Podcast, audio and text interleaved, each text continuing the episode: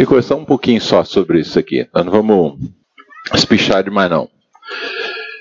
Mas quero voltar primeiro àquela situação que o Marcelino compartilhou aqui na primeira palavra, no domingo, né? Domingo de manhã. Eu estava lá no mesmo lugar que ele e nós ouvimos o mesmo irmão falando. Então nós temos a mesma coisa que e o irmão falava que da nossa identidade. A nossa identidade precisa estar clara. Em primeiro lugar, nós somos escravos. Por que somos escravos? Porque fomos comprados. Nós éramos escravos do pecado. Cristo pagou o preço do nosso pecado e nos resgatou. Vou contar uma historinha rápida, acho que alguns conhecem. Mas na época da escravidão, tinha uma feira, os caras estavam vendendo os escravos. E tinha um escravo lá, forte, rapaz, mas o cara era rabugento e ele dizia assim: eu não trabalho. Não me compra porque eu não trabalho. Você pode me matar e bater, mas eu não trabalho. E, obviamente, ninguém quis encarar o moço e levar ele para casa. Até que um fazendeiro foi lá e pagou o preço. E o cara falou assim: eu não trabalho. Ele levou o cara para a fazenda e ele foi que nem o burrinho do Shrek falando, né? Tá longe, não trabalho.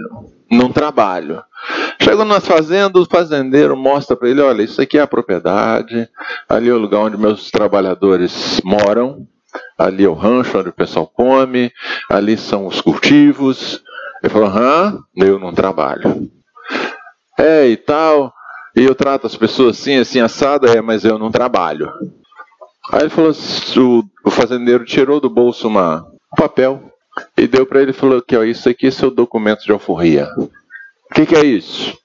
Aqui está escrito que eu paguei o preço seu e estou te alforriando. Você não é mais um escravo.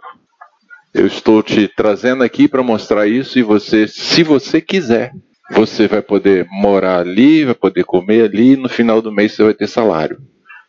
Mas você, a partir de agora, é um homem livre. Com esse papel, você pode mostrar para qualquer um. E você é um homem livre. Eu sou livre? Livre, 100% livre, mas totalmente livre? Isso? Então eu trabalho.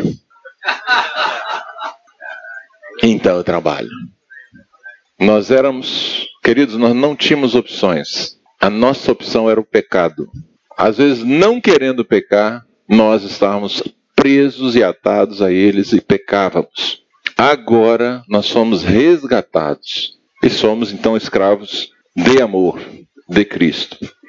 Mas não ficou aí. Deus enviou seu Filho e a todos que receberam, Deus deu o poder de serem feitos filhos de Deus. E aí Jesus vem, chama os discípulos e começa a trabalhar com eles, e no finalzinho, no último dia que estava para morrer, ele diz para os discípulos assim: olha, eu já não vos chamo escravos, porque o escravo não sabe o que faz seu senhor. Mas tenho-vos chamado amigos, porque lhes dei a conhecer tudo que recebi do Pai. Então qual é a grande diferença de um filho para um amigo? O escravo não sabe o que vai acontecer. O amigo é participante das decisões. Ele sabe o que está planejado. Ele sabe o que o amigo está querendo fazer da vida. Ele tem o conhecimento do Pai. Foi isso que Jesus fez. Jesus pegou aqueles homens que eram escravos e trouxe eles para serem amigos. Deu a conhecer a eles os projetos, os planos, as ideias, o que Deus queria fazer. Amigos sabem o que os amigos querem, como eles estão se sentindo, o que estão pensando, o que estão planejando. Os amigos sabem isso. Às vezes nem os filhos sabem. Tem coisas que a gente passa que nossos filhos simplesmente não podem saber. Eles não têm estrutura naquele momento. Mas os amigos sabem. Mas não fica isso, porque quando o amigo é amigo para valer, ele se transforma em um colaborador. É um cooperador, é alguém que faz junto. E aí então mais uma promoção na nossa identidade. Nós deixamos de ser amigos e passamos a ser colaboradores, coparticipantes. Esse é o projeto de Deus, amados, para a nossa vida. E dentro disso está a história do discipulado. Eu quero só ilustrar aqui, eu ouvi o irmão falando isso com uma simplicidade, uma brandura, que eu fiquei besta. Era um irmão de 70 e 72 anos, mas com um bigodão assim, ele usa aquelas camisas coloridonas aqui no joelho, parece coisa de havaiano. Sandra, ele é um cara do meu estilo, gostei demais do cara, assim, fantástico. Bem deixado mesmo. E eu fui pra casa bravo aquela noite, rapaz. Eu falei, caraca, bicho, como é que eu não descobri isso antes? E fiquei invocado, rapaz. E fui dormir com aquele trem na cabeça, e deu 3 e pouco da manhã eu acordei e tá. E aí eu comecei a pensar assim, mas vamos ver. E eu comecei a lembrar da minha história. Embora ninguém tenha me passado esse esqueminha desse jeitinho. Né? Tem 3 filhos, vocês sabem. E tem um negócio interessante. No mundo o pessoal fala uma coisa aí, é chula, então não vou repetir. Mas o fato é o seguinte, a mãe sabe que é mãe a partir do momento da concepção. O pai só tem um choque com a realidade depois que o neném nasce. Né? Porque enquanto ele está guardado dentro da barriga, a mãe já é mãe, mas o pai não é pai, ele não sabe o que está vindo ali, ele é uma surpresa para ele. E ele fica meio assim, com a cabeça virada. Os pais, bom, pelo menos eu fiquei. Mas, se você é diferente, tudo bem, não tem problema. Mas parece que existe uma coisa assim que o filho para a mãe é um negócio que já está resolvido na concepção. Mas o pai, para ser pai, ele precisa adotar o filho dele quando nasce. É no momento que você vê ele, que você faz dele seu filho. E que você vai lá no cartório e diz assim, é fulano de tal, Gabler, ou sei lá o seu sobrenome. Aí você toma um choque e fala assim, epa, é comigo esse negócio. Você sabe que é seu filho, né? Você sabe que ele estava vindo. Tem 9 meses que você sabe que ele está para chegar. Mas o impacto só acontece quando você pega na mão mesmo. E a primeira coisa que você pensa é que você vai pegar e ele vai quebrar. Não quebra, faça assim, não, graças a Deus. Mas, então você faz ele seu filho. É uma decisão de quem pode. É o pai que decide fazer de alguém seu filho. Foi Deus, queridos, que decidiu fazer de você e de mim filhos dele. Ele se propôs fazer isso, ponto. Deus decidiu isso no coração dele. E foi o próprio Deus que deu o passo seguinte. E é interessante que nessa fase aí, então, na verdade, seu filho é meio que como fosse um escravo lá no comecinho, né? O pai não está lá muito consciente disso. Mas aí surge aquela criatura e, de repente, você começa a mudar também. Porque você começa a ter que aprender a lidar com aquela coisa, né? E bebê é um negócio fantástico. Come, dorme, chora, borra, come, dorme, chora, borra, come, chora, dorme.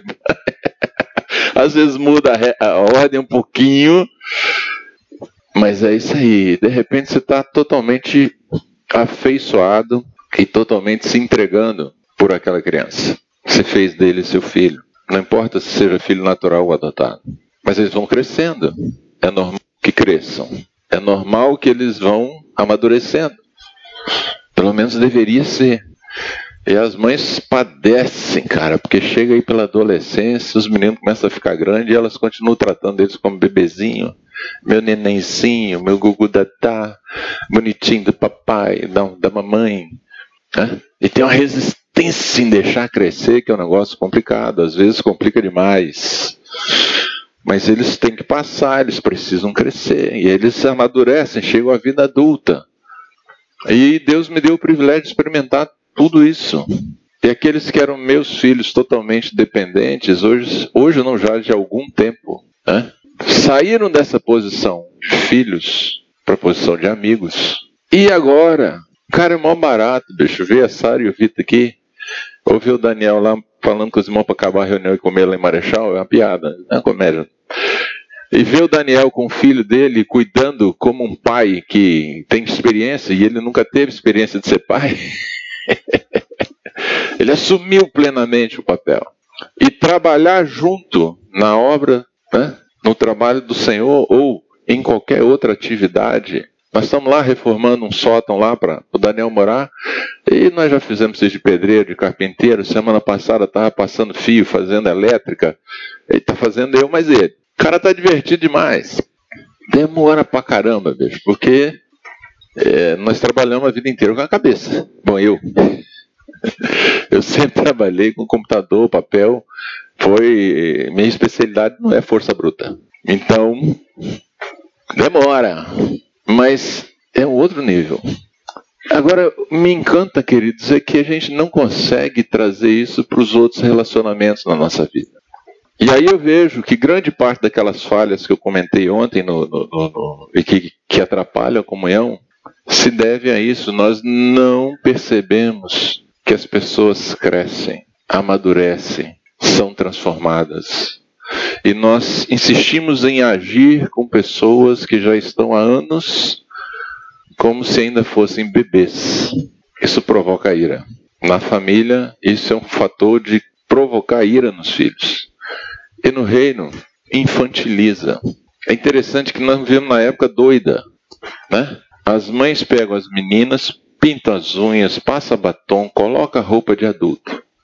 E pegam os meninos e infantilizam. Deixa com cabelinho compridinho, com a rodinha aqui, porque é bonitinho o cachinho na menina. Aí depois você quer que ele fique grande e tenha uma identidade de homem. Ele vai ser igual a mamãe. Vai ser macho, igual a mamãe, igual a enfermeira, igual a cuidadora, igual... Porque é isso, queridos, até os 14 anos de idade, 90% do tempo de um menino é com mulheres. Na escola, aonde vai? Aonde vai? Não tem professor no ensino primário, tem professora. Não tem coordenador, tem coordenadora. Não tem diretor, tem diretora. Então eles vão aprender a ser macho como as mulheres que conduziram eles. É por isso que a rapaziada, eu já falei isso, não vou repetir, e o assunto não é esse.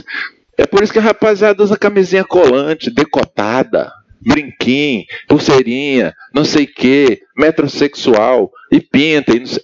Amados, aprenderam. Isso é comportamento aprendido.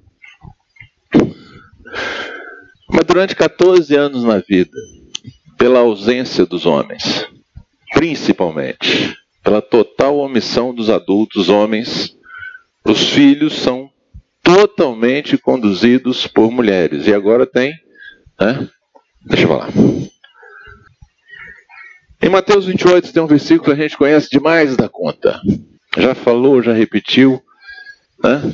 E normalmente a gente pega só o último versículo, mas ele começa no 27, Jesus aproximando-se falou-lhes dizendo. Normalmente a gente esquece essa primeira parte aqui e só pega do ide para frente. Toda autoridade me foi dada no céu e na terra. Vamos ler isso um pouco diferente. Cara, Jesus estava para partir, para subir, para só voltar daí quando Deus determinar que ele volte. Ok? Ele queria dar um último recado para a turma. Ele passou 40 dias andando com os discípulos ainda depois de ressuscitado para dar as instruções finais.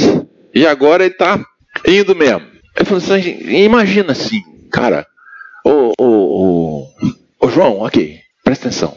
Você andou 3 anos comigo, você viu o que aconteceu, você impôs as mãos e fez cura, você mandou o demônio embora, você experimentou isso na prática, você me viu ensinando, nós comemos na casa de fulano, de ciclano, de beltrano, dormimos na casa de Lázaro lá, porque era caminho para a gente, e era um ponto que a gente podia ficar e descansar.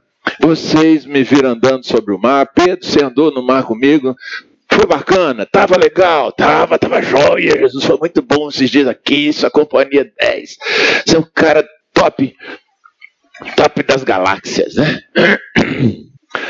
Aí Jesus falou assim, cara, brilha, você é luz, tempera a terra, você é sal, você recebeu o que ninguém mais recebeu, você foi um privilegiado durante esses anos, você recebeu direto da fonte, agora tem uma fonte dentro de você, não trava ela não, fala, conta o que aconteceu. Na minha autoridade. Sabe, quando eu morri e ressuscitei, eu conquistei toda a autoridade. A minha obediência conquistou a autoridade sobre a terra, sobre os principados, potestades, dominadores, demônios. Sobre tudo, eu conquistei a autoridade e agora eu estou dizendo assim, fala, conta o que te aconteceu. Baseado na minha autoridade. Não é baseado na sua experiência. É baseado na autoridade de quem está falando. Jesus. E aí ele diz assim, e na nossa Bíblia está um imperativo, ide. Nós não gostamos de dar ordem, né? Mas tudo bem. Mas no original o texto é indo. Enquanto você está no caminho, é gerúndio, né? Continuidade. Enquanto você está no caminho, trabalhando, comendo, brincando, cuidando da sua casa, cuidando dos negócios, faça discípulos. Enquanto você está vivendo sua vida normal do dia a dia, manifeste o que você aprendeu comigo. Ore pelo camarada que chega lá no seu trabalho doente. Conversa lá pro velhinho que está isolado lá no canto da praça e você passa. Tira um tempo, conversa com ele. Abençoa lá aquele que está necessitado de alguma forma. De alguma maneira no seu dia encontre formas de expressar o reino. De expressar o que aconteceu dentro de você. Quer dizer, disso que Jesus está falando. Ele não está falando um negócio assim, vocês são um exército e agora, como soldados, o sargento diz, vai! Não!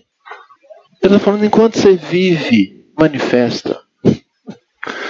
Dirigindo o caminhão, sei lá, se tem motorista, construindo casa, vendendo qualquer coisa, dando aula, dirigindo escola, fazendo máquina, comprando lixo. Tem um irmão lá em Cobilândia que disse que o nome da empresa nossa lá é Lixão Três Irmãos. Nós somos três irmãos, trabalhamos com reciclagem, e o João Paulo disse que é o Lixão Três Irmãos. Mas tudo bem, comprando lixo, sabe, comendo, bebendo, ao sentar, ao deitar, no caminho. Faz, seja quem você é, seja a luz e o sal que você é. Faça discípulos. E como é que você vai fazer isso? Ele falou assim, ó, o que é discípulo? Discípulo, cara, não é nada mais, nada menos que um aprendiz. Eu vou falar um pouquinho de discípulo daqui a pouco. Mas como é que é para fazer isso? Você proclama a palavra, você diz quem é Jesus, e na verdade o ideal seria as pessoas perguntarem, cara, por que você é desse jeito esquisito? Por que você não está me batendo? Por que você não está tomando proveito na situação do negócio que te é favorável? Por que você se dispõe a trocar uma coisa que está estragada e que nem é culpa sua? Por que você jura em dano próprio? Por que você não chama ninguém na conversa para resolver seu problema? Você assume seus problemas. Por que você trata as pessoas como pessoas, não como bicho? Aliás, hoje o pessoal trata bicho melhor do que gente. Por que você faz assim? Por que você não xinga um palavrão a cada 30 segundos? Rapaz, tu não vai em festa, tu... Tem muita gente nova, né? Deixa quieto. Você não tem vícios, você não mexe com drogas, você não mexe com bebida, você não tá pegando as menininhas por aí afora. E você vive rindo, rapaz. Você tá rindo do quê? Você é doido? É, eles deveriam perguntar pra gente. O que acontece com você? De que planeta você é? Um dia eu tava mostrando um imóvel pra um camarada. Eles estavam querendo alugar um imóvel que a gente tinha. Eu tava feliz da vida aquele dia, né? E não só naquele dia, em outros também. E o cara... Rapaz, como é que você tem esse astral assim, que você tá bem desse jeito? Ah, rapaz, tem um tal de Jesus aí que mudou os trem. Eu não dependo disso aqui, não. Eu dependo dele. Eu não dependo de alugar, de não alugar, de ter, de não ter. Dependo disso, não. Mas ele perguntou, ele ficou tão admirado que eu tava tratando de um negócio. E tava morrendo de rir.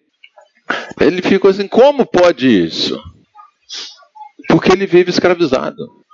Porque se ele não cumprir o desempenho, ele é cortado. Se ele não cumprir a tarefa que deram para ele, ele está fora. Então você vai e anuncia e fala e batiza em nome do Pai, do Filho e do Espírito Santo. É bom a gente entender, querido, que batizar, tá bom, tem um ato ali, você foi na água e saiu. Mas se não foi acompanhado de fé e arrependimento, entrou pecador seco, saiu pecador molhado. E o batismo, ali é um início. Mas a nossa vida em Cristo é para permanecer submerso ou imerso em Cristo. Ali é um símbolo, mas no Espírito você foi incluído na vida de Cristo. Você foi imergido em Cristo. Você está sufocado por Cristo. Afundada, como é que diz? É afogada. Imerso em Cristo todos os dias. Todos os dias. E aí se faz mais uma coisa, você ensina eles a guardar. Queridos, o Evangelho precisa ser extremamente prático. Ele tem que ser prático para a dona de casa, para a faxineira, para o imperador, não tem mais imperador, né? Para a rainha da Inglaterra, para o Bill Gates, para o pessoal aí Mark Zuckerberg e outros, e para o catador de latinha na rua. O evangelho precisa ser prático, acessível. Então Jesus falou assim, ensina como guardar. Não adianta eu te dar um conceito inaplicável. É assim que você faz discípulo, você fala assim, ô meu querido, né? Ou você chega para a irmã e fala assim, minha irmã, se ao invés de você ir para o confronto com seu marido, pega ele de lado, não bate de frente, ele é mais forte, ele é maior, você vai se machucar. Faz isso não. Se une a ele, deixa dar errado, deixa Deus tratar com ele. Ô meu querido, isso dá um resultado incrível. Você encolhe, sai de cena, deixa Deus entrar, meu amigo. As coisas vão pro lugar. E se o marido é turrão, meu amigo? Tá jogando contra nós não, tá, Márcio? Fica tranquilo. É bênção. Deus tratar com a gente é bênção. E o que é para ensinar a guardar? O que Jesus ordenou. A Bíblia de Gênesis, Apocalipse, não. Sabe o que Jesus ensinou de fato? Você faz um resumo rápido. Você vai em Mateus 5, 6 e 7. Ali está a constituição do reino de Deus. Como é um discípulo? O que um discípulo faz? O que uma pessoa que aprende com Jesus, como ele lida com as situações do dia a dia? Como ele lida com a ofensa? Como ele lida com a perda? Como ele lida com a oração? Como ele lida com cada coisa, queridos? Com a ansiedade, com a preocupação? Está ali. As coisas básicas e essenciais da vida estão ali. Mateus 5, 6, 7. Se você se dedicar com uma semana, duas, você memoriza ele todo. Aí você precisa aprender a aplicar. Aí você quer completar um pouquinho mais, você vai no livro de Romanos, a partir do capítulo 12. Você vai ter lá como é que a vida funciona. O amor seja sem hipocrisia, para de fingimento, trata todos com honra, com respeito. Se você tem um talento e um dom, dê o melhor. Você preside, faz isso bem feito. Se você ensina, se esmera no fazer. São coisas práticas, queridos. É dia a dia. Ô, meu irmão, aí tem mais lá em Pedro. Pedro fala assim, olha, não trata a mulher com amargura. Você está dando um tiro no pé, rapaz. Trata ela bem. Você cuida bem dela, ela cuida bem de você. Você trata ela mal, rapaz. Quem se machuca é você mesmo. Efésios, a partir do capítulo 4, final do capítulo 4. Ele fala como é que o marido cheio de Deus vive, fala como a mulher cheia de Deus vive, fala como filhos cheios de Deus vivem, fala como patrões vivem, como servos vivem, como se luta a guerra espiritual. É dessas coisas, queridos. São coisas que a gente precisa no dia a dia. Eu, para mim, sinceramente, às vezes eu vejo coisas e ouço coisas e leio coisas e eu fico assim, meu Deus, quanta preciosidade, mas o que muda na minha vida saber isso? Em termos práticos, o que isso muda na minha vida? Nada. Ah, não tem paciência mais não, amados. Já busquei, mas não tem paciência. Sabe, saber que lá no tabernáculo tinha um botão de ouro, não sei aonde. Tá bom, se quer saber, saiba. Se Deus te der revelação, faça bom proveito. Para mim, eu prefiro aprender como amar meu próximo. Como eu posso abençoar aquela pessoa. Como a minha vida nessa terra pode ser mais parecida com a vida de Cristo. Sabe, porque quando a gente acumula conhecimento demais, a gente acumula sofrimento. E não há limite para que se escrevam livros e para que se produza conhecimento. Salomão já sabia disso. Eu imagino Salomão hoje entrando na internet e fazendo uma busca no Google. Ele ia falar assim, não tem limite mesmo. Eu já estava certo 3 mil anos atrás. Então o que é para ensinar? O que Jesus ordenou, como é que você põe em prática? E queridos, o Evangelho, na carta dele diz que os mandamentos não são penosos. Eu custei entender isso porque eu achava difícil obedecer. Meu Deus, mas é difícil isso. Tem uma boa notícia para você, não é difícil, não, é impossível. O homem natural jamais cumprirá Mateus 5, 6 e 7. Mas um homem morto e ressuscitado com Cristo está apto a cumprir todos. E sabe o que acontece quando você começa a entender isso e aplicar isso?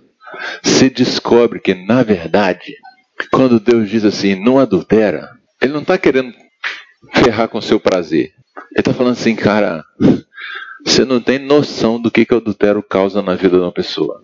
Causa feridas no seu coração, no coração do outro, do cúmplice do seu adultério. Um dia esse troço vem à luz, você vai perder filho, vai perder mulher, sua vida vai virar um inferno. E se a mulher separa, ela vai levar metade de tudo que você trabalhou a vida inteira.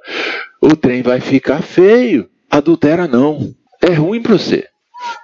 Quando ele diz perdoa, ele está falando assim, cara, se livra de um monte de enfermidade, perdoa, libera isso. Quando ele diz assim, olha, se o cara quer demandar contigo, dá a túnica dele também, não deixa só a capa não, dá a túnica, a capa, deixa levar. Sabe por quê? Na verdade, se você começar a disputar aquilo ali, aí você vai para o tribunal. E aí você discute 1 ano, 2 anos, 3 anos, o advogado ganha as burras de dinheiro e os burros ficam sem nada. Os que estão na contenda e no litígio acabam ficando sem nada, porque o sistema judiciário come tudo. Além do que você perde sua paz.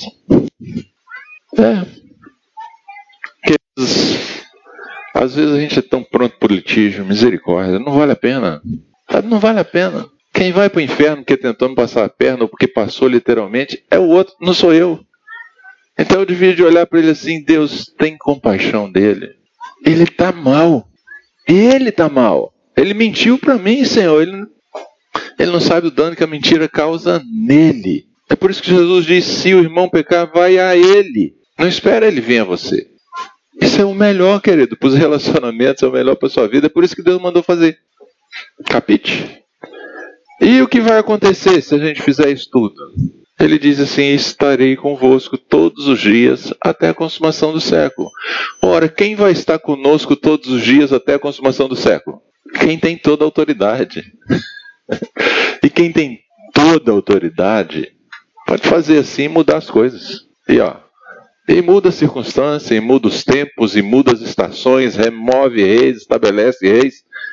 É Ele. E nós estamos trabalhando com Ele. Sabe, não é para Ele, estamos trabalhando com Ele. Deus nos chama a cooperação. O projeto não é que você fique a vida inteira um escravo, pau mandado, que só faz o que foi ordenado.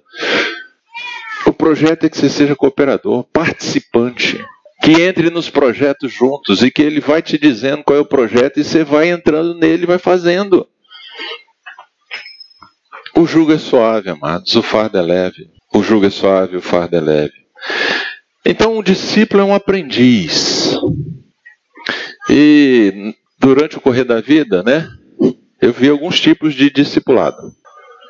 Houve uma época que a gente até brincava, tinha assim o discipaulado. Já ouviram falar esse termo? Discipaulado. É, porque você ia ter um tempo só para levar na cabeça. Era só paulada. Então, paulada. Mas tinha também o discipulado. Eu dizia e você pulava. Não, não é assim, não, eu não fiz. É o discipulado. Cada verdade que você afirma, o cara pula do outro lado. Já viram? Não, né? Tem um também que é bem interessante. O discipulado de divã, onde tem um discicólogo e um disciloco. Tem gente que acha que discipulado é terapia. Meu amado, deixa eu te dizer um negócio. Eu nunca cobrei um centavo para estar com ninguém, por horas. E não pretendo cobrar em dia nenhum e nem jogar na cara de ninguém, ok? Mas se tu quer um terapeuta, ele custa R$600 a hora. Mínimo, um bom terapeuta, para pôr em ordem a sua cabeça, vai custar mínimo R$600 a hora. Conta aí quanto tempo você já gastou do seu irmão. Faz uma conta rápida. Quanto tempo você já ocupou do seu pastor, do seu irmão? E pensa bem se ele ganha pouco para ser pastor. Eu um dia fiquei 9 horas ouvindo uma pessoa por telefone. 7, né, Laura? Perdão. 7 horas.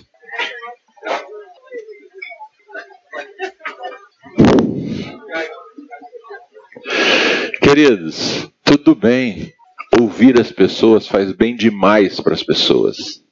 Esse é um serviço que precisa ser prestado. Mas, queridos, eu não sou psicanalista, não sou psiquiatra, não sou terapeuta. Eu sou um homem que conhece um pouquinho das Escrituras, conhece um pouquinho do Senhor. E o pouquinho que eu conheço eu estou disponibilizando. E que aprendi que ouvir é melhor do que falar. E com isso aí, com essa mistura aí, Deus de alguma forma tem cooperado com a vida de pessoas. Tem o discipulado da hierarquia, sabe? Vou falar outra polêmica aqui.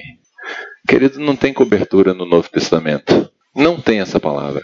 A função de um homem ou de uma mulher que está cooperando com outro, ao invés de ser de telhado que impede tudo que aconteça com a pessoa, e essa é a ilusão, né? Você acha que você está sob cobertura, o diabo não tem poder mais. Ele não lança dado inflamado, você não precisa fazer nada, porque a sua cobertura é um escudo que impede a chuva, a tempestade, a trovoada. Ô meu irmão, não tem isso na Bíblia não. Quem resiste ao diabo é você, não sou eu. Eu posso te ajudar a resistir, eu posso te instruir como resistir, mas na hora que o dardo vem, você levanta o escudo da fé e apaga o dardo. Porque o dardo é para você, não é para mim, cara. Então, por mais cobertura que você pense que eu seja, você vai ser flechado. A função de alguém que está discipulando é antes ser, eu tenho falado para os irmãos, rampa de lançamento. Sabe o que é a rampa de lançamento? O cara faz um foguetão enorme. E ele é construído numa rampa, que segura, que está... né? E é engraçado esse negócio aí, porque eu concluí que o foguete parte e vai para a estratosfera. E para trás só fica fumaça, fumo, fuligem, calor. É o que sobra para a base. E se eu quero de fato ajudar as pessoas, eu quero ver as pessoas crescendo, eu quero ver o discípulo chegando a ser meu colaborador no trabalho, a minha disposição é melhor de ser rampa de lançamento. É rabo de foguete. Essa é a nossa função, amados. Liberar e soltar as cordas para o foguete ir embora. Mas, cara, a gente quer proteger, né? Aquela coisa assim de ficar segurando. Não, cuidado, vai dar ruim, vai dar ruim. Rapaz, se não der ruim, você não aprende. Obrigado, querido. Se não der ruim, você não aprende, querido. Porque Jesus aprendeu com o que sofreu. Eu vou te impedir de sofrer, eu estou atrasando sua vida. Não é ruindade minha, queridos. Mas se você não sofrer as consequências da sua irresponsabilidade, você não amadurece. Discipulado não é uma coisa de hierarquia, de quem pode mais, chora menos. De manda quem pode, obedece quem tem juízo. Eu vou dizer depois o que é. Tem aquele que é paternalista, que acha que é tutor. Queridos, tutela é uma coisa extremamente útil e necessária para incapacitados. Percebe? Então, alguém que não tem capacidade física ou mental de cuidar da própria vida, precisa de um tutor. Menores de idade são, pela própria lei, incapazes de determinadas decisões, até de dirigir um carro, etc. Então eles têm que estar sob a tutela de alguém. Alguém responde por eles, correto? Esse é o trabalho de um tutor. Agora, meu irmão, se eu pego uma pessoa saudável, normal, com a cabeça, com as ideias no lugar, e tento determinar os passos dela um a um, isso vai dar rebelião. Ou uma congregação de gente infantilizada que se recusa a crescer e que não assume a tarefa. É nisso que dá. Então eu não sou tutor de ninguém, meus amados. Não é minha função ser tutor. Ah, às vezes o cara chega tão estrupiado que por um tempo ele precisa disso mesmo. Então desde que ele concorde e aceite, vai ser bom para ele. Por um curto período de tempo. Às vezes as finanças do cara estão um caos. Vamos fazer um acordo? Você vai me trazer todo dia, no primeiro mês. No segundo mês, uma vez por semana. No terceiro mês, uma vez por mês. Durante 6 meses, eu quero saber tudo que entra e que sai na sua casa. E eu vou te ajudar a fazer um orçamento, a colocar suas finanças em ordem. Com o consentimento dele ou dela. Isso funciona. Isso funciona. Eu já vi funcionar, funcionou comigo e eu já fiz funcionar com muitas pessoas. Mas chega um tempo em que acabou. a pessoa aprendeu a lição, ela está cuidando das finanças dela e ela pode ensinar outros. Queridos, a ideia é pegar o que não é até que seja. Eu preciso olhar para a pessoa que está do meu lado e falar assim, esse cara será meu cooperador dentro de 2, 3 anos, né? Dentro de 2, 3 décadas. Jesus teve 3 anos com os discípulos. Os caras fizeram a revolução. Paulo passava meses numa cidade, depois voltava e reconhecia a liderança. Ficou 3 anos em Éfeso. Botou tudo em ordem. Tem tempo de validade. Até porque, se não tiver tempo de validade, sabe, eu já falei para os irmãos assim, meu irmão, vamos falar sério aqui. Se eu te falar de tudo que Jesus disse, se a gente estiver bem juntinho aí, andando junto, perto, olha, em 2 anos e meio, 3 anos, eu vou te dizer tudo o que você precisa saber. E depois, ou eu te promovo a meu companheiro, ou esse trem vai ficar sem graça. Vai ficar esquisito. Aí você vai lá em casa, eu te falo assim, memoriza o versículo tal, você entrega o versículo. Temos uma reuniãozinha de 1 hora, tudo bem, meu irmão? Tudo bem, meu irmão. E semana que vem você volta. Aí semana que vem, tudo bem, meu irmão? Tudo bem. E você volta. Queridos, isso não é vida, não. Tem o garantista, né? Que quer garantir que o cara não vai pecar. Sofre igual bode embarcado. Deixa eu só dar um exemplo pra vocês. Tinha um jardim no Éden. E Deus botou lá Adão e Eva. E Deus colocou lá uma árvore do conhecimento do bem e do mal e uma árvore da vida. E ao redor da árvore, vou contar do jeito que está no Gênesis. Ao redor da árvore ele começou a colocar sinalizações. Atenção, a 50 metros a árvore da conhecimento do mal. Atenção, você está se aproximando, correndo risco. Atenção, a partir desse ponto não tem mais volta. Se você passar daqui, você fatalmente comerá o fruto. Tinha isso lá, amados. Deus estava lidando com gente semelhante a ele. Criaturas feitas por ele para serem responsáveis e para fazerem escolhas. Meu querido, isso não funciona. Sabe, tu vigia. Sinceramente, vou dar pilha aqui, mas Jesus tem misericórdia. Tampa os ouvidos aí, jovem, mas precisa mais do que 5 minutos para fazer besteira, queridos. E é difícil conseguir 5 minutos independente da vigilância que você está? Eri? Você não é onisciente, meu amado. Por mais boa intenção que você tenha e queira, você não é capaz de impedir o irmão de pecar. E Deus não proíbe ninguém de pecar. Você está querendo fazer um trabalho que Deus não fez. Você está querendo garantir uma coisa que você não pode garantir. Eu vou dizer o que é daqui a pouco, né? Chega de negativo. E tem o discipulador, que é o formador, que é o mentor, que é aquela pessoa que aprendeu com Deus como levar uma pessoa da imaturidade para a maturidade, que aprendeu como cooperar com as pessoas para que elas vão diretamente a Deus e recebam suas respostas e se posicionem como pessoas que influenciam, pessoas que estão a serviço, que se dispõem para a comunidade. É disso que Deus está em busca. Em Timóteo, Paulo diz para Timóteo assim, Timóteo, o que você recebeu de mim, você transmite a homens fiéis e idôneos, para que eles transmitam a outros. Paulo falou assim, Timóteo, gasta seu melhor tempo com multiplicadores, com quem tem sede e fome. Pode ser enrolado como for, não importa o estado momentâneo, mas sabe, tem algo dentro dele que impulsiona. Pode se atrapalhar de tudo, mas ele quer, ele deseja, ele ama. Gasta o melhor tempo com esse. Porque é ele que vai fazer outros. É ele que vai instruir outros. E aí você multiplica. E a coisa vai. Eu creio firmemente que o discipulado funciona, amados. A Bíblia já começa no Gênesis dizendo que na viração do dia, Adão e Eva iam bater papo com Deus. Discipulado. A criatura ia aprender com o Criador, se relacionar com o Criador face a face e dizer o que foi o dia. Discipulado é isso, amados. Intimidade, conversa, proximidade, interação. E já vem desde a criação. Então não é invenção nossa do século XX. Não Funcionou assim a vida inteira, os pais ensinavam os filhos. Só mudou para valer em 1700 e pouco, que houve a Revolução Industrial e cresceu as escolas como a gente conhece hoje. Que deram no que deu. Mas até ali, a maneira de aprender uma profissão, um ofício, ou mesmo ter conhecimento acadêmico, era você buscar um mestre para aprender com ele. E normalmente eram os pais, parentes, amigos, alguém próximo. Não tinha essa facilidade toda que tem hoje, não. É um relacionamento próximo, baseado em amor e verdade. Não pode ser uma imposição, querido. Isso não funciona.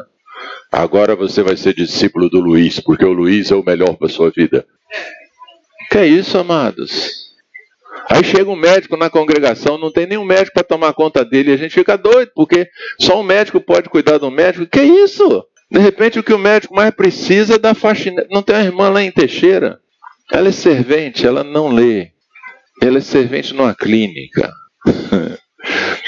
E quando a turma lá do corpo clínico do hospital precisa de conselho, de ajuda, eles procuram a Cissa. Essa irmã ganha salário mínimo, ela nunca deixa de ir no retiro. É daquelas que você vê ela feliz e alegre a vida inteira e você fala assim, tá rindo de quê, pelo amor de Deus? Tá cheia de Deus, queridos. Às vezes o que de melhor pode acontecer para um milionário é que ele encontre alguém bem pobre, mas muito rico em Deus, que vai ajudá-lo a ver como as coisas são. Não é método nem fórmula. Queridos, não funciona a base de método, de fórmula. E, infelizmente, as pessoas têm copiado achando que é uma receita de bolo. Não tem. Sabe, a receita que dá certo com Rania, não dá certo com Ari, que não vai dar certo com Luiz. São coisas diferentes, são pessoas diferentes. São momentos diferentes, são maturidade diferente, é história diferente. Não tem receita, queridos. Tem que gastar tempo. Tem que gastar tempo. Conviver, estar próximo. Eu aprendi esses negócios há muitos anos atrás. Na verdade, antes de conhecer toda a doutrina do reino, nós vivíamos um discipulado intenso. Era um bando de jovens, 12 jovens. Deus sabe como é que a gente foi preservado. Mas a gente vivia discipulado. Vivia a vida comunitária, 1980. É necessária empatia, identificação, convívio próximo. Eu já disse para várias pessoas, falei assim, cara, eu só entendo discipulado e cooperação se estiver perto. Teve um irmão, à época ele morava em Itapuã, o Eric, e ele entendeu que ele precisava de estar perto de alguém porque ele era autodestrutivo. Ele simplesmente mudou de casa para ir morar perto da minha casa. E a gente estava juntos 2, 3 vezes por semana, tomando café, almoçando, jantando. Cara, você está aí? Tô, vem. E lá vinha Eric, Lilian, depois o Eriquinho, depois o... esqueci o nome, Caleb. O Caleb foi embora muito cedo, né, para lá e eu... fugiu o nome. Mas intenso. Esses dias eu falei com os irmãos lá, o Evandro e a Flávia, cara, a gente vários finais de semana passou juntos e o prato do dia, invariavelmente, era empadão de frango. Os meninos já sabiam, não, nós vamos para casa da tia Flávia. Ah, pai, tem empadão lá hoje? E como resultado, o Gabriel, um dos melhores... Gabriel? Samuel. Tô precisando conviver mais com esses irmãos. O Samuel é um dos melhores amigos do Vitor. Cresceram juntos. João Paulo. Quantas horas e quantos dias passamos juntos conversando, falando. Os meninos ficaram amigos. João Pedro, Gabriel, com Vitor, Daniel. Vai incluir aí o Vitor e o Arthur nesse troço também, né? É tempo, queridos. É investimento. O irmão creu que eu tinha algo a oferecer. Eu creio que tinha algo a dar e a receber. E me dediquei a isso. Sabe, nunca foi de pegar a pochila. E agora, meu irmão, qual é o versículo de hoje? A lição de hoje se encontra na página 30. Vamos ler. Pausa. Tem problema esse? Não, não tem. Se for feito com muito amor e carinho, com muita dedicação, e tiver também o relacionamento próximo, também funciona.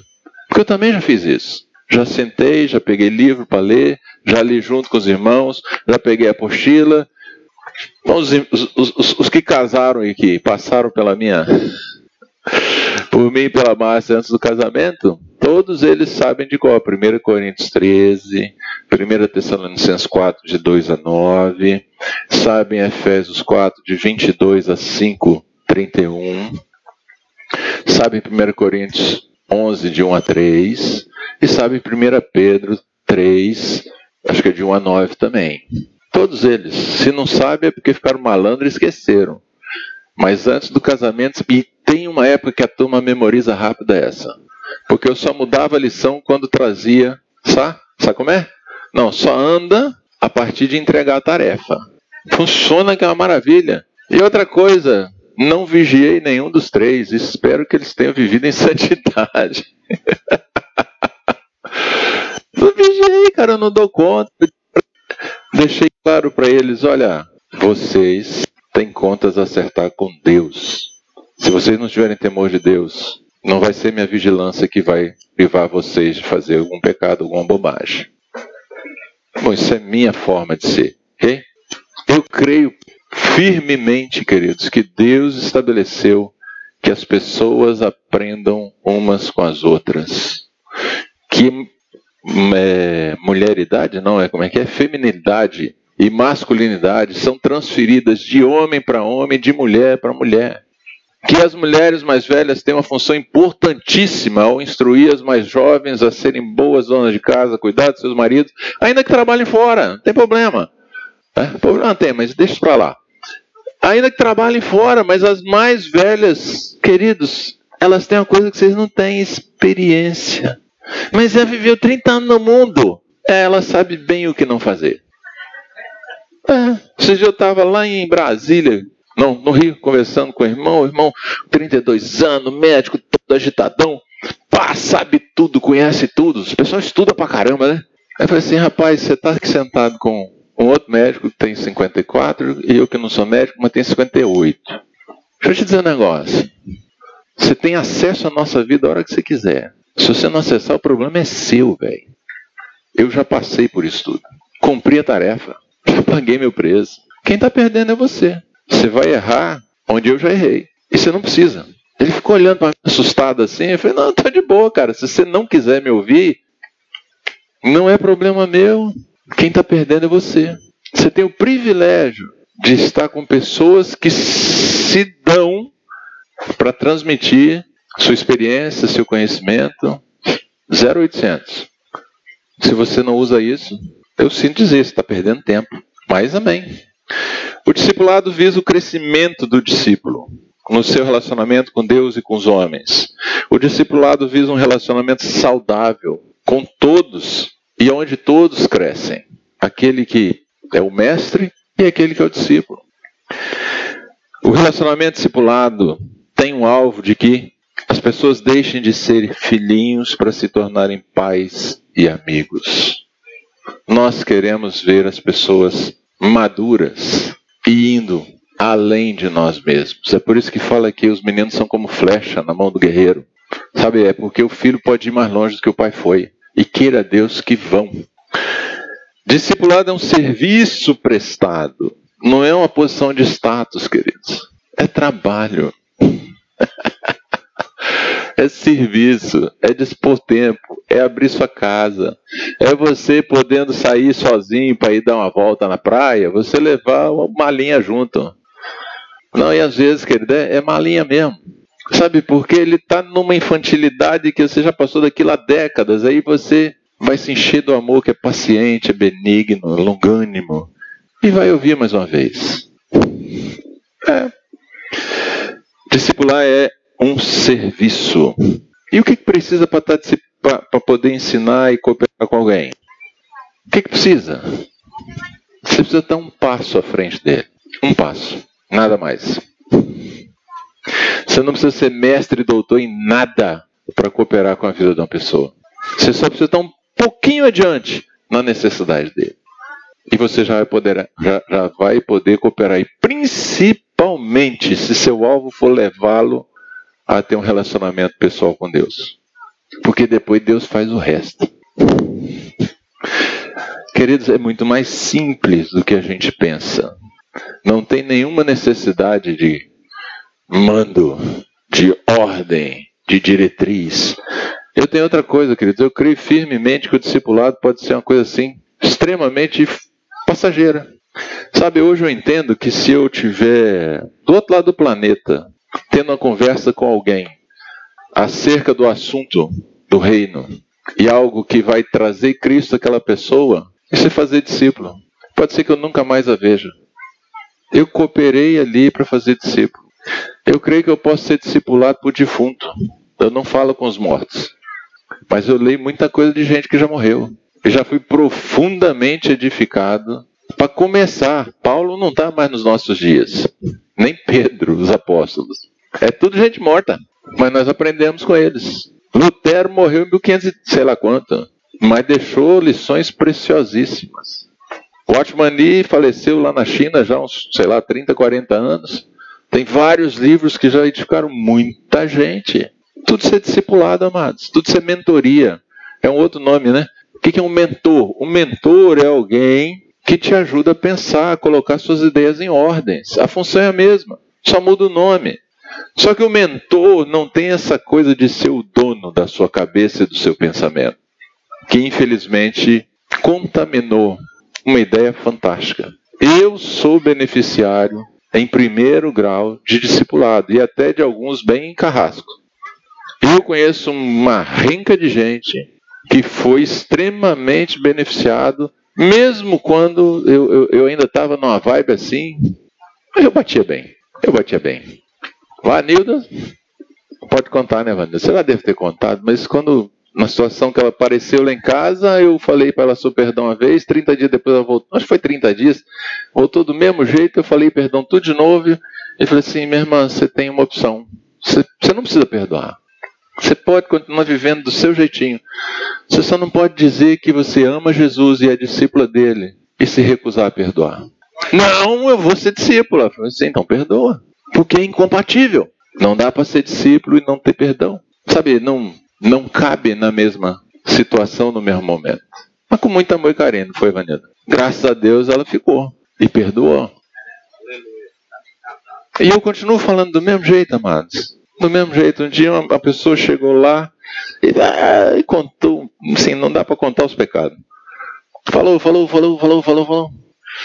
Ela acabou de falar, eu falei assim, minha irmã, deixa eu dizer uma coisa. Eu tenho fé suficiente para te dizer que, pela Escritura, cada um desses pecados já foi perdoado. Você não me deve nada. Agora eu tenho uma preocupação.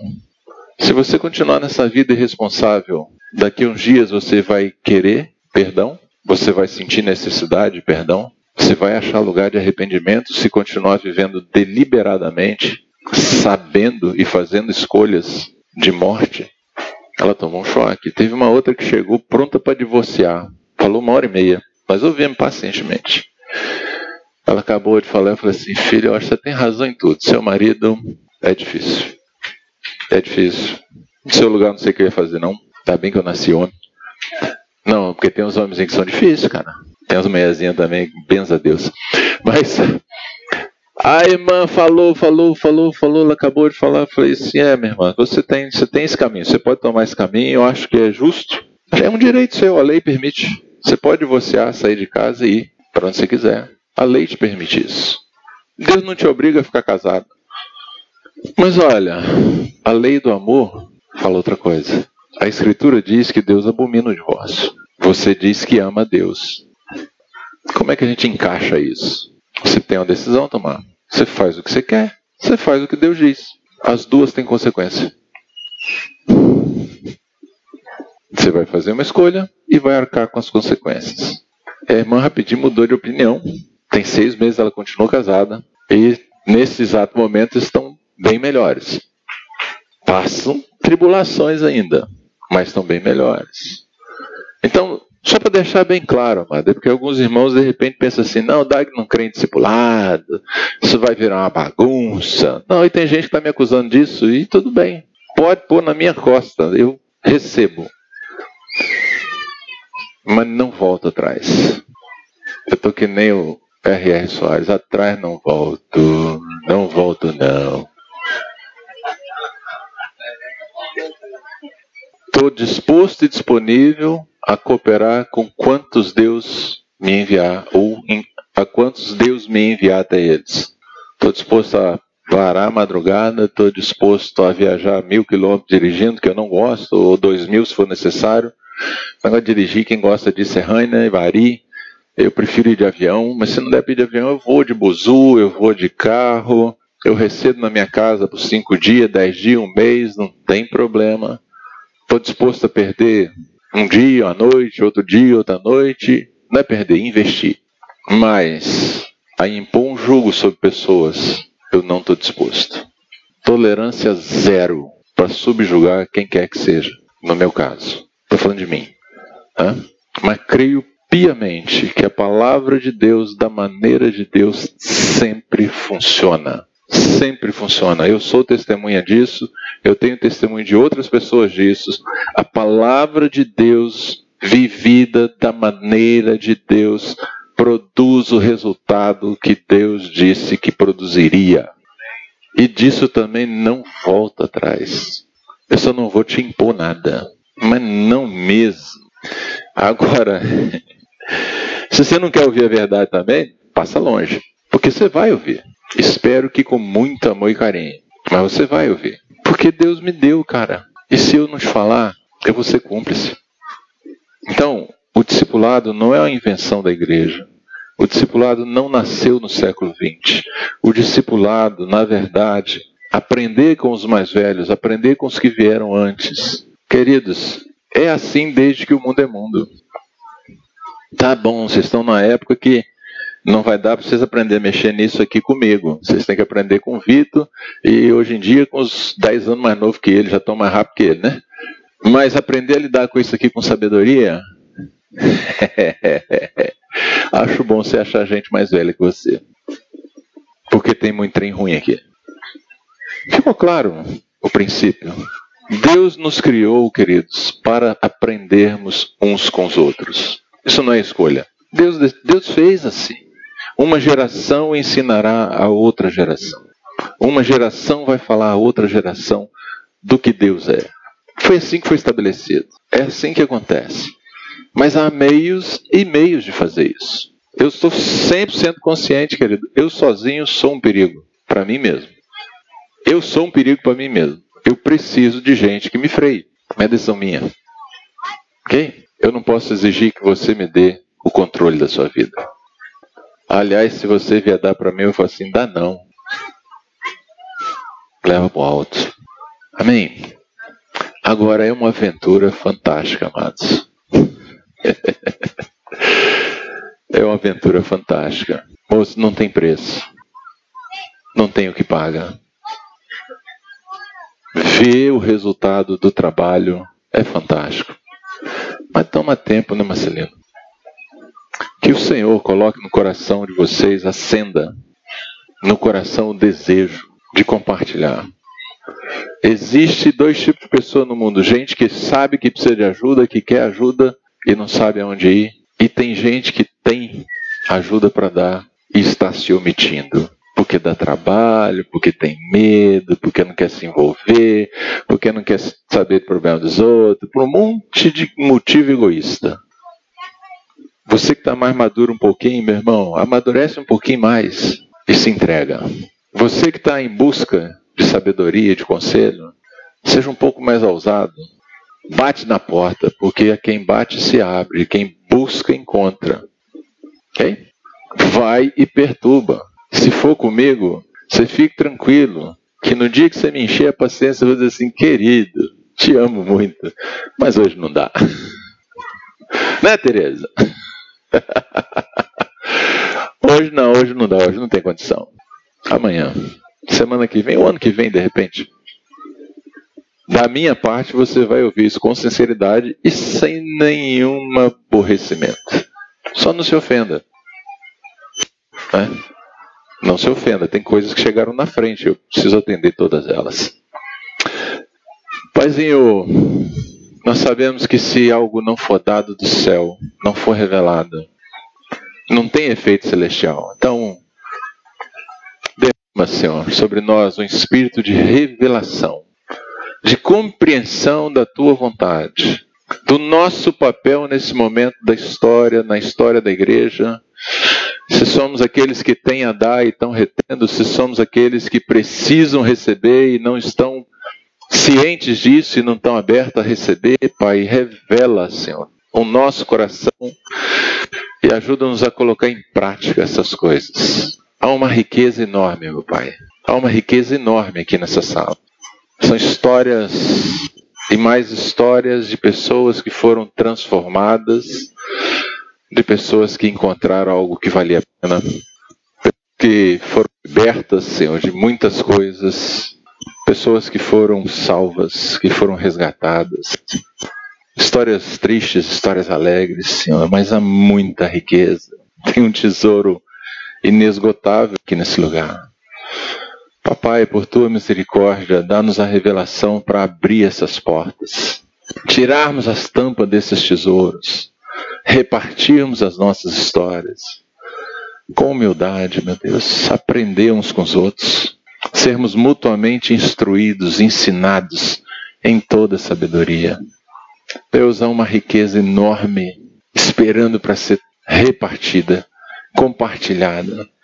Há milhões de pessoas famintas, sedentas, precisando de consolo, de conforto, de confronto, necessitadas desesperadamente de ombro, de ouvidos, necessitadas de abraço, necessitadas de coisas materiais, de comida. Paizinho, revela-nos o Filho e revela nosso papel nesse momento, Senhor. No nome de Jesus, muito obrigado, Pai. Muito obrigado. Sinceramente, eu espero ter contribuído para esclarecer mais do que para complicar. Ok? E pode pôr nas minhas costas, não tem problema. Jesus levou um monte de coisa que ele não tinha feito nada. Então pode jogar nas contas que tá tudo de boa. Rainer, você tem algo para falar? Tá, amém. Não.